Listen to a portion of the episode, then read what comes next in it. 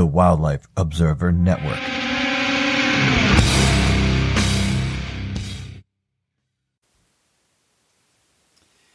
Hello and welcome to Birding Today. I'm one of your hosts, Tony Croasdale. This is an interview podcast, so um, when we do interview podcasts, George and I usually split them up. I think it works better that way. So uh, George's not on this podcast; he'll be on uh, the next one probably. Uh, but today, um, I'm interviewing a really good friend of mine, someone I respect immensely, and think is one of the loveliest people I've ever had the pleasure of meeting, Holly Merker. And she's been doing some cool projects. Uh, one of them is the ornith- the ornithotherapy Facebook page. She also has a business called Ornithotherapy, and considering a lot of people are hurting right now with COVID nineteen, I think she'd be a really good person to talk to about how birds can uplift your spirits and what that looks like when everybody's stuck indoors right now. So, uh, how you doing, Holly? Hey, Tony. Thank you so much for having me here today. How are you? I am fantastic, more or less. yeah, yeah. Well, it's spring now, and that's a good thing outdoors. Um, that's the one thing that is really kind of a silver lining for us here in the northern hemisphere is that spring is unfolding, and we've got lots of bountiful nature outside our doors to be looking at and connecting with and as you've probably noticed, uh, more people than ever are really flocking to parks and anywhere they can find open to be outdoors and in nature. And that's because nature provides us with immeasurable benefits to our health, uh, mentally and physically. And, you know, I think everybody knows that um, inside their core, but right now it's all kind of hitting home. And that's the basis of ornithotherapy as you mentioned. So that it, ornithotherapy is connecting people to birds um, to get those same kind of benefits. So that's that's a little bit about what ornithotherapy is. And or, the name ornithotherapy um, came from a gentleman in the 1970s in England who uh, came up with the concept because there's this whole ecotherapy movement now, which again, uh, all research is, is proving that being outdoors and connecting with the natural world can lower your blood pressure, can decrease the, the level of cortisol in your saliva, which means that you're less stressed out. Um, also have cardiac benefits. Of course, being outside and exercising is great, but you know this is a concept that people have been practicing for a long time. Oh, lovely. So how's it? Um, you have the Facebook group, which is growing and growing, and then you have a business. So um, why don't you walk us through um, uh, each of those entities and how they get started and, and what you're doing with them.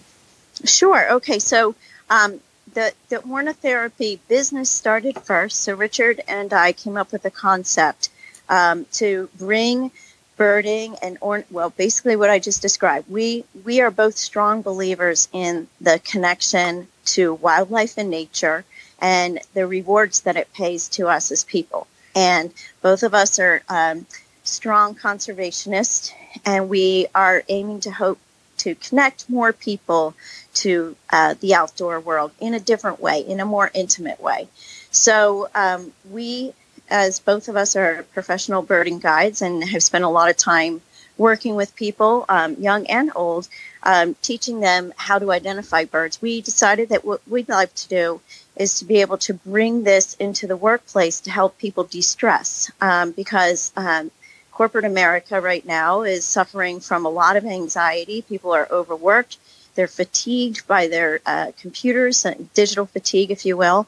And getting a little mental break by resetting your brain, literally changing the area of brain, your brain that's activated by stepping outside your door and then connecting with something else has immeasurable benefits. Again, it's it, it reduces stress, it increases productivity and creativity. So uh, we developed a, a, business plan and model which would um, take people who are uh, in a work environment um, outside, outdoors for programming, much like uh, a lot of um, companies now have wellness programs that uh, provide yoga or meditation.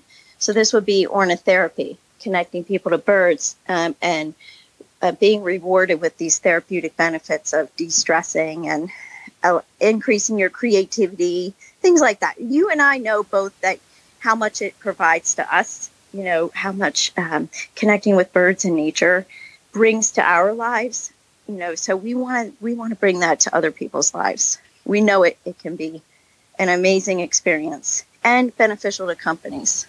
Absolutely. And you mentioned um, Richard, but to our listeners uh, who might not know, you're referring to Richard Crossley of the Crossley Guides, correct? That's right. Yeah. So my business partner um, and co-founder for ornitherapy.com uh, and also the Facebook group is Richard Crossley, who has authored um, the Crossley ID guides, um, multiple uh, guides now at this point. Um, the East, the Eastern Guide, um, which is to Eastern birds of North America, but also co-authored the Shorebird Guide um, and also Raptors. And his latest book was the Waterfowl ID Guide. So and um, England, yes. right? England and Ireland, right? That's correct. Yes, yes. don't let me forget that. because um, of course, I, Mr. Crossley is from Yorkshire, England. Yeah. So I have yeah, everything with the waterfowl like guide. I got to get that. oh, it's fantastic! It's so so good. Yeah. Yeah. So right, the imagery is amazing, and his uh, what how he presents everything, how he lays it out, really. Uh, uh, it's as good as connecting two dimensionally to uh, birds and nature as you can get, in my opinion so Holly and I are both uh, environmental educators as well. Um, I don't know if you have, if you want to go into that, but I we are just discussing before this started how I think his guides are some of the best for what a field guide is best at in an era of apps. I think apps do not cannot replicate um, studying. They're great to, to looking up something, right? Uh, maybe, right. but to like really learn the search image. I think nothing beats flipping through a field guide, and I think he took that to the next level. And so I highly recommend his guides. And whenever, you know, I'll have like a buffet of guides laid out at my facility, and people pick up that guide first all the time. And I think it, so, you know, a lot of experienced birders might not really see the value, but I think just like it's hard to evaluate like Merlin app, right? Where, you know, I never, I didn't grow up using apps, so it's hard for me to evaluate how an app is because I'm already an expert. But his guides, I think, are really good for beginners, but also I just like pages through them. So I'm a fan. And you see some of that in his style of uh, doing these composite images, I've seen that on the Ornitherapy Facebook page as well. That's right. Yeah. So so we developed the Facebook group um, right after. Let's see, it was like March 14th. So what happened was we realized all of a sudden we were going to go into this lockdown phase, and that people were going to need to have an outlet. And um, we knew that like connecting with birds was going to be huge because if we're all confined to our own outdoor spaces or you know for an urban settings just we're limited on where we can go we wanted people to remember that connecting with birds can provide immeasurable you know benefits again and can bring you um, joy and contentment and also fill you up when you kind of need kind of that pick me up when you're feeling kind of down and so what's happened is um, we do. I, I every day I, I post a challenge, an ornitherapy challenge, which um, gives people the opportunity to connect with birds right outside their door. So um, I'll give like I'll give some facts maybe about a bird or um, about uh, phenomena in nature, and then um, some uh, like kind of like go try this for yourself. And you know, one of them is like walk outdoors and close your eyes and just focus on listening and see how many bird songs that you can hear and how many do you think you heard and were they overlapping? I mean, you don't need to identify birds, it's just the process of listening and really tuning in. So, mindful observation with your ears and eyes. And so, that's the goal is getting people to connect in a different way.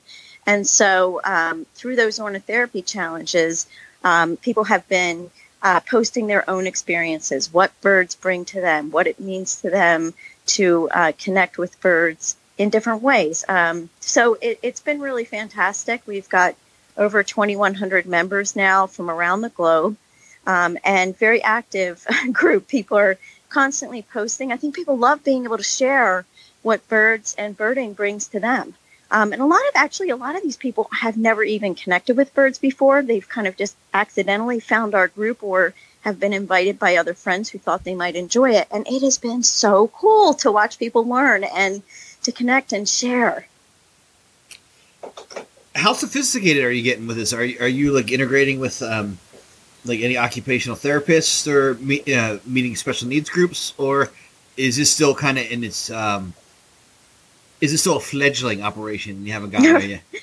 Right. So, so because um, the business model started at the beginning of this year, and Richard and I also have another business together called the um, ID Boot Camp. Um, we had just finished up our uh, first program in Florida, um, and that's a that's another. I can talk about that in a minute. But because we were um, finishing up with that and just getting started with the ornithotherapy business, uh, when COVID nineteen uh, kind of put everything, brought everything to a screeching halt, except for you know the Facebook group. Um, we haven't been able to do what we are hoping to do yet. So that's on the horizon. So I have a background in art therapy, and I'm also an environmental educator um, as well. So I, am kind of hoping to, to couple. I for years I felt like I've been delivering nature therapy anyway, um, using my background, uh, educational background in, in art therapy and and then you know practicing that as an environmental educator not using art as a vehicle but using nature. And now more than ever as you know tony i mean we we just we need these kids out there especially to connect. All people um, benefit from connecting with nature but especially it, it, you know how rewarding it is to be able to teach somebody something in the outdoor world and, and open their eyes to new discoveries. So um, yeah, it, it's it's it's one of those things that we're still working on, and hopefully, once everything starts, um, you know, we get to a new normal, so to speak, out there, we'll be able to deliver our programming to people, um, you know, outside of just the workplace, but also in other settings as well. Great. Um, yeah, I'm, I'm looking forward to getting back to dealing with uh, in-person populations. Uh, looks mm. like I, I'm expecting to not to have summer camps and everything canceled this year uh, for us, which is um, are you is that likely to happen to you too? At this yes. Point? So all of all, so I you know as an environmental educator, um, I have a couple different um, employers, and unfortunately, we've all um, everybody's pretty much decided. Like one one is um, Hog Island Audubon Camp in Maine, run by National Audubon Society, and so we are not even opening the camp. And actually, that's a camp for adults and for young people, mostly adults though, um, for birding, which is really cool. And I'm an instructor and a, a program director there. Um, and we, unfortunately, it's just, you know, it's not compatible with um, COVID 19 restrictions. And it's just, it's better that everybody stays safe, you know, this year. So um, that camp is not running. And um, a couple of the other organizations I'm involved with, we're also not running camps. And of course, Crossley ID boot camp, we had two sold out Shorebird ID boot camps going to be based out of the Delaware Bay um, on the Delaware side. Um, and we had to just recently cancel both of those, which was, was a bummer because they were both sold out. So, you know, mm. well, there's always next year, I guess, you know, yeah. fingers crossed, right? So, yeah. but it is challenging. Yeah. Yeah, I'm dealing, and and, and of course, like people um, depend on, you know, these opportunities for income you know, right. and that, and that, and it's, I, um, I work for government, so, you know, if the tax bait, you know, we don't, we don't, the charging per program isn't our models, so we're, more worried about our tax base in a, you know, it going down. Mm. Um, so, um, you know, I don't know what that'll mean. Um, I'm probably fairly safe for now, but of course it would be sad if a bunch of my if we don't hire any seasonals and our and and um, newer staff, you know, and losing their jobs, or the non-civil service staff, you know, like because there's civil service and then there's um, non-civil service jobs within the government, and so the non-civil service ones will go first, and it'll be really sad to start losing your colleagues. You know, it'll be sad, um, but but for right. the uh, um, the educators that are really at working at nonprofits that absolutely depend on fee program fees. I don't know how you know. I just saw one organization had to lay off a bunch of people. It's, looking it's looking really scary, mm. uh, and I think our field's going to be hit really hard. It is, yeah. Unfortunately, like many others, but you know, I mean, like that's why um, we started this Facebook group so that we could provide environmental ed in a different way. You know, we just have to adapt and be creative, I guess, in our ways in which we reach people. So this podcast is a great way to reach people because, you know, you're sharing information and, you know, it's a different way of connecting than what you and I are used to. Um, but, you know, there's still opportunities out there. And so, yeah. So I didn't tell you, but um, the reason why I wasn't quite sure about um, what time we'd record today was, uh, well, one thing you, you do know, um, my wife and I are. It's getting close to our baby being born, so we bit the bullet, went to Home Depot to get paint. Um, Oh wow! I felt bad doing that, but you know we have a baby on the way. We got to get the room ready. Um, Right? Yay! and- it's exciting. And then we met our friend um, for a walk in the woods, and we actually got to see uh, two barred owls, which is really lovely. Ooh, yeah. But um, it's sad because her mother died of COVID nineteen in the Oh, really? in a nursing home. Yeah, Oh my gosh! Yeah, that's so tough. and so Oh, she wanted, gosh. you know, it was it was you know we we stayed six eight feet away from her. We couldn't hug our friend, you know. Right? yeah. And um, but we we've been, you know, um, it was nice. To, it was nice to see her even those sad circumstances. But the Mhm. crazy thing was, is yesterday I went to CVS to pick up uh, my asthma inhaler, and Mhm. I got I went to get a sympathy card, and the almost the entire sympathy card section was was was barren. really? Um, yeah, and Oh. it wasn't like it wasn't like oh you know, cards are a low priority. They're not restocking cards. Like no, they had every other kind of card. It was the get well and was thinning out, and then the sympathy cards are almost entirely gone. Oh my gosh! It is- Oh, it's a sign of the times, right? Yeah, it's Oh, really, Really tough. So just you know, and I know a lot of Hmm. people can't get it. So I want to definitely talk about the ID boot camps. Um, so for ornithotherapy, you know, obviously some people can get out and get to a park and see some birds in, person, but how? What are some online things people can do who maybe live in an apartment um, in the middle of, of the city and there's not a park that they feel safe walking in under these conditions? You know, what would you recommend? Right. Well, it, there are great ways right now. So many different organizations are offering free webinars, um, which, you know, if, if you're up for doing any more digital time, I know everybody's kind of probably screen fatigued by now, but at the same time, um, in addition to podcasts like yours, um, these webinars that are being offered free um, that are providing all sorts of really cool opportunities to explore different regions um, are great resources. Um, also, the Cornell Lab of Ornithology has, you know, you can look through so many images and learn bird songs um, through Macaulay Library. So that's um, using the MacaulayLibrary.org. Um, so I would highly recommend that if you're looking for ways to connect and just to learn about birds in your area, but also in other areas of the globe. Um, and um, so I think as far as those those are those are the best ways I think just just to find uh, organizations maybe local in your area, or maybe you want to learn about the birds of Australia or you know somewhere in Senegal or somewhere like that. There is you know I think a lot of um, organizations are trying to reach out right now and just provide some comfort in um, some of these these programs. I know um, I'm very involved with Hawk Mountain Sanctuary in Kempton, Pennsylvania, and um, Hawk Mountain has a really great series right now um, uh, that they're bringing to everybody at home for free.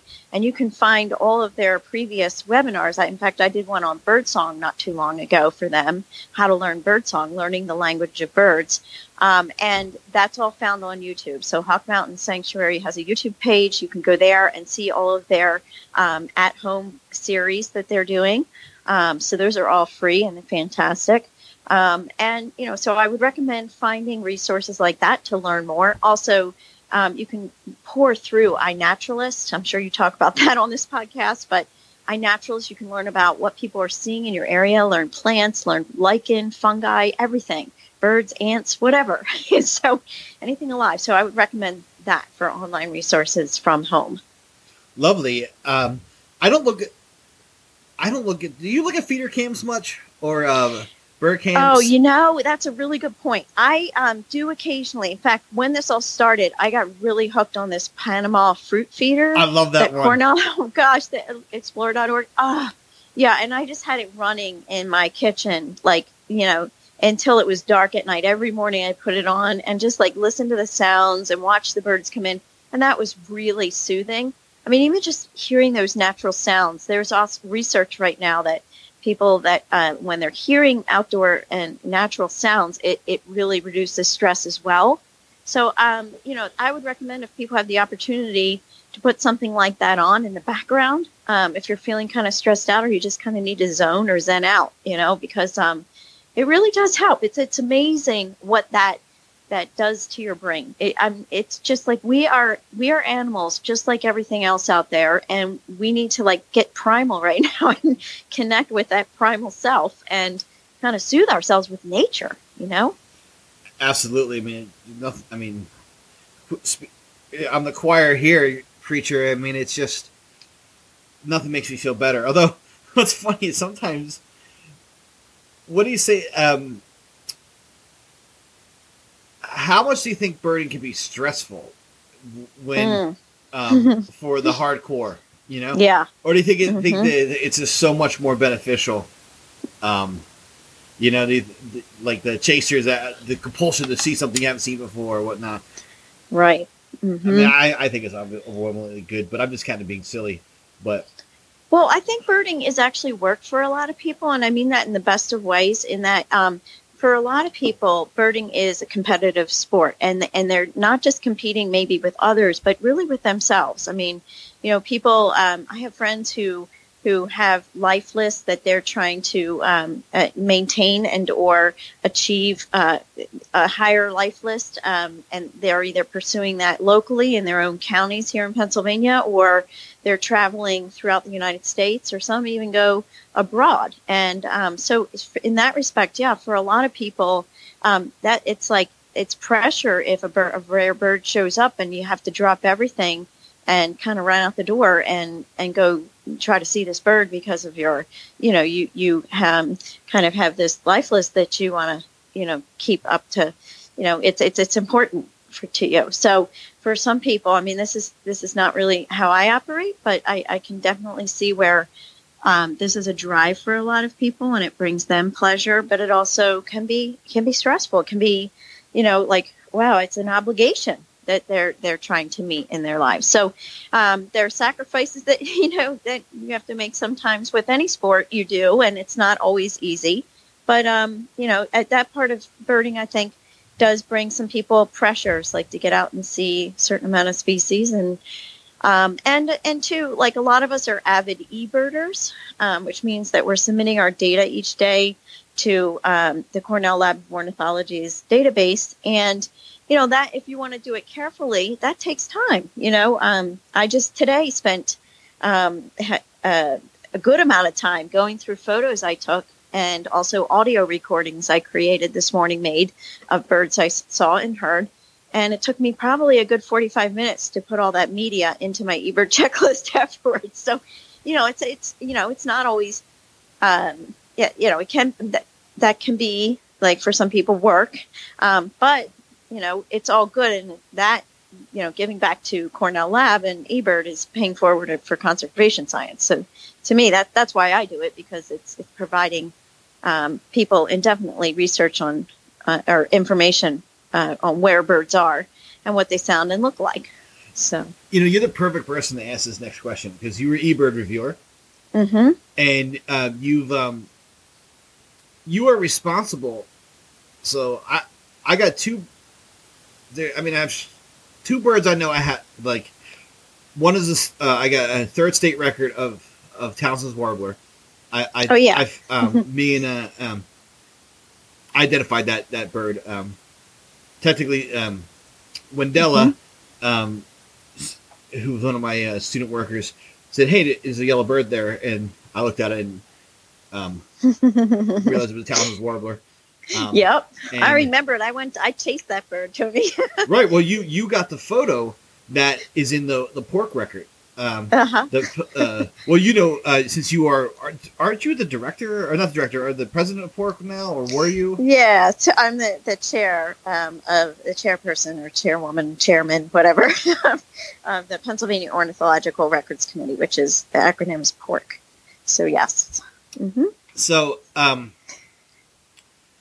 and that bird got um you know that was documented and, and was accepted um, and lots of people saw it um, but you also um, Dan and I um, got a Swainson's hawk in in Philadelphia the first record for Philadelphia County um, oh yeah and no we didn't get a photo of it although the bird was photographed the next day um, early. We saw at the end of the day, and early, and the next morning was photographed flying over Ashland Hawk Watch, and but I saw so I saw this post. Uh, there was like a meme, and it said something like about like eBird checklist without photos, and I'm and I, and I grew up before digital cameras for Right, eBird. right. You know, I mean, Mhm. I'm only 43, but I've been birding since I was nine, and eBird, in my mind, took a hobby and got data from it.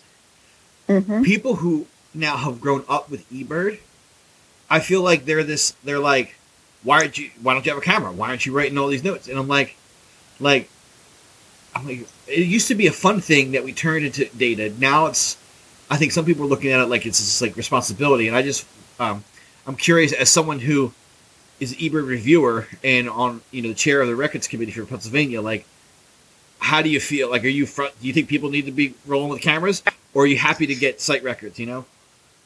So we so so so yeah, it's a great question in today's world because it's true that um, you know obviously a lot of people now are carrying cameras and um, utilizing not just cameras but like um, I like I was mentioning before, I do a lot of audio recordings as well. So you can always uh, every smartphone has a, um, a, a voice memo or, uh, whatever some sort of app on, already embedded into it that does recordings, and they're actually really good um, which is surprising, um, but they are fantastic. So um, my point in that is just saying that yes, most people have tools now, whether it be you know their cell phone or their smartphone or whatever, um, or a lot of us are carrying these big cameras around with us, and you know for documentation um, as well as like just enjoyment of photography. So uh, the question about um, do you, should you know what is uh, the viewpoint? Now here's the thing. I mean eBird and Cornell Lab um, does not require people to have um, data, uh, photographic evidence um, or media, I should say, uh, either video, photo, or audio, to support a record that is flagged. And flagged means it's been picked out by um, filter system because it um, it needs more documentation to support the record. So with eBird, um, we take uh, sight records. Um, those are written descriptions uh, by observers because, frankly, you can't get a photo of everything. There's going to be times when, even if you're carrying camera, you're not going to be able to do it. I mean, there are some species that are almost impossible to capture, uh, depending on what time of day or night, and and you know they get away from you too quick sometimes. You know, so um, eBird allows for sight records, and that's important um, for the database. Now, having so so the truth is on the back end, um, if the reviewer has photos or the observer submits photos or media with their observation, it makes it that much stronger when we go and review it. And then what happens is, too, when people do record searches, um, like you or I can go into the Explore tab on eBird and search out uh, media. Like I'll, a lot of times I'll do this. I'll look at reports that only have media attached to them because I know they're stronger value because there's evidence. You know, it's like a specimen, you know, an online specimen. Now, so so I appreciate that as an eBird reviewer because it's helpful and also the database. I mean, it's helpful uh, just as a person interested in birds to look and see. That said, you know, we still have to maintain that people, you know, again, aren't going to get photos of everything. And as long as there's details ruling out why it wasn't a, a look-alike species and it's something similar, or acknowledgement that yes, this was unusual, but here's why you know I identified it as such. It needs to be supported with written words um, so that you know everybody else. Because with the thing with it, eBird, and it's not just about your local eBird reviewer and oh they're going to accept my report. As an eBird reviewer, we are tasked to look at the records from the perspective of somebody 100 or 200 years from now, because eBird is going to be still available to people to look and see what was happening. And something that is entered into eBird, whatever you write needs to be read 100 or 200 years from now by another human who's going to say, oh, yeah, that person got it right. Because they don't know, like, they don't know your reputation as a birder, and they also don't know what your skill level is. But if you write that bird up well and prove that you know what you saw, and it gets accepted, then then you know, that's the criteria that I use. So I like to try to share with people that we need to be thinking forward when we're entering sight records and give it as much um, information. Now, I know your eBird record that you guys submitted and uh, also to the records committee did have that, you know, you had a very detailed written report. So, and that's helpful because that's what that's what people are going to look at later on down the road, right? Yeah. So, um, so that's that's my viewpoint on it. As long as the sight record has supporting written details that somebody 100 years from now is going to look at and be like, yes, that that supports that species and that record, that observation, then then I think it's good. You know, that it's it's fine. But we do have to ask, you know, a lot of times for more information. And if we don't get enough from the observer, then our job is to, to you know, it, it doesn't get, if we have to mark it unconfirmed, which is when it won't show up in like the map searches or the, the bar charts or any of that stuff, all the data output from eBird, but it's still part of the record, um, or part of your personal records, and it also can still be seen by researchers who can see like what was confirmed and not confirmed. So, um, but it just doesn't get put in any of the eBird output. So, so that's a long answer, but I still feel like you know iNaturalist and even um, some of the other um, databases, the, the, citizen science data or community science databases, don't even allow for sight observations. They have to have documentation in media, right? So you can't just put a written observation into iNat, you have to have a photo or audio, right? Um, I think there might be. I think you actually Yeah. can uh, just Really? but it won't. It could never be research grade. Yeah. Okay, right. Okay. Yeah. Yeah, I didn't know that. I thought you had to have media. I could be incorrect. You know, at the I should know. I'm supposedly on the committee for the City Nature Challenge for Philadelphia, but you know, Naveen and Robin and Billy and all the people they recruited, uh, or I say we recruited, are doing such a good job. Uh, I just kind of, you know, took a backseat to, to, to this year and just focusing on, you know, programs that all got canceled. Of course, I was supposed to do yeah. three. I was supposed to do four days of programs um, this weekend, and they all, you know, Monday. Oh, I mean, from Friday Mhm. through Monday, they all got canceled. Yep. Uh, Oh, we're I hear you.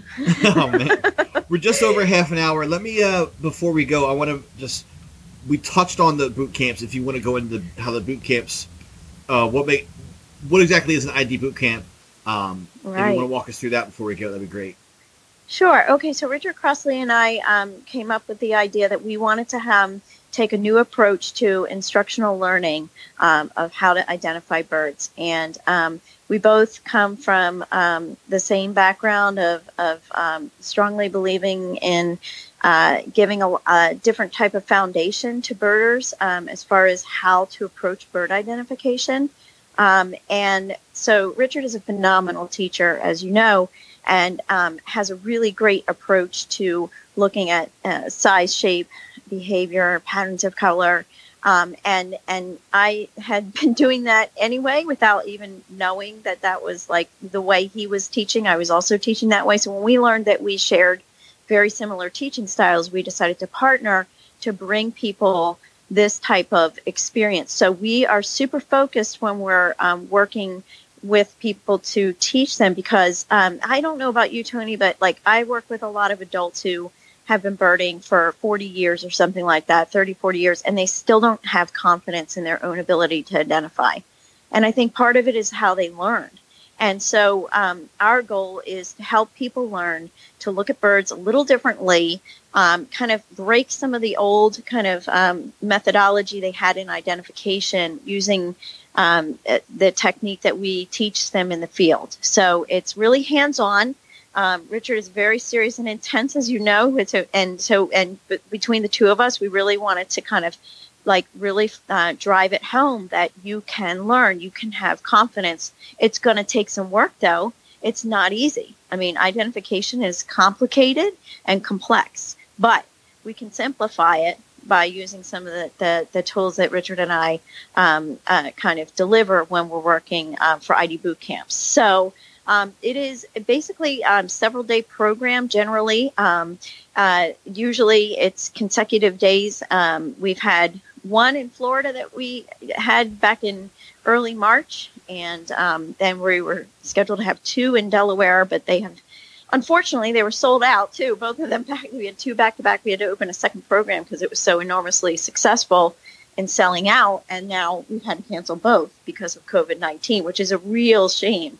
Um, because it was a shorebird ID boot camp, and as you know, shorebirds are very tricky to identify, but we were going to simplify it all for everybody. So that's what ID boot camps are all about. Um, we don't have any program lined up for 2020 uh, anymore because we decided we needed to just see where things stood with COVID 19. Um, and uh, so right now that's that's kind of on the back burner.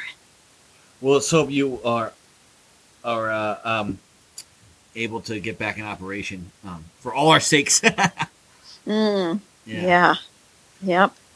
Well, this is really lovely to, to talk to you, and I feel like, um, you know, it's very clear that I'm going to want you to be a regular. Uh, hopefully, I'll get you back in here in, in person. Yeah, you know? well, I would love to. Yeah. yeah. Thank you, Tony. I really appreciate you allowing me to chat with you this afternoon about um, everything that we love, you and I, uh, teaching people, connecting them to nature, and, and bringing them opportunities to, to explore outdoors. So thank you for letting me share. My pleasure absolute pleasure, and we shall we'll be in touch. So everybody, thank you for uh, listening. Uh, this will be on YouTube um, as well as iTunes, Spotify, Google Podcasts. So please like and subscribe to your uh, podcasting format of choice. Uh, we are on Patreon as well, uh, Urban Wildlife Cast or Wildlife Obs Network. And uh, yeah, you can also, you know, uh, email us at urbanwildlifecast at gmail.com. So thank you, Holly, and thank you all our supporters and listeners. And stay safe and bird hard. Cheers.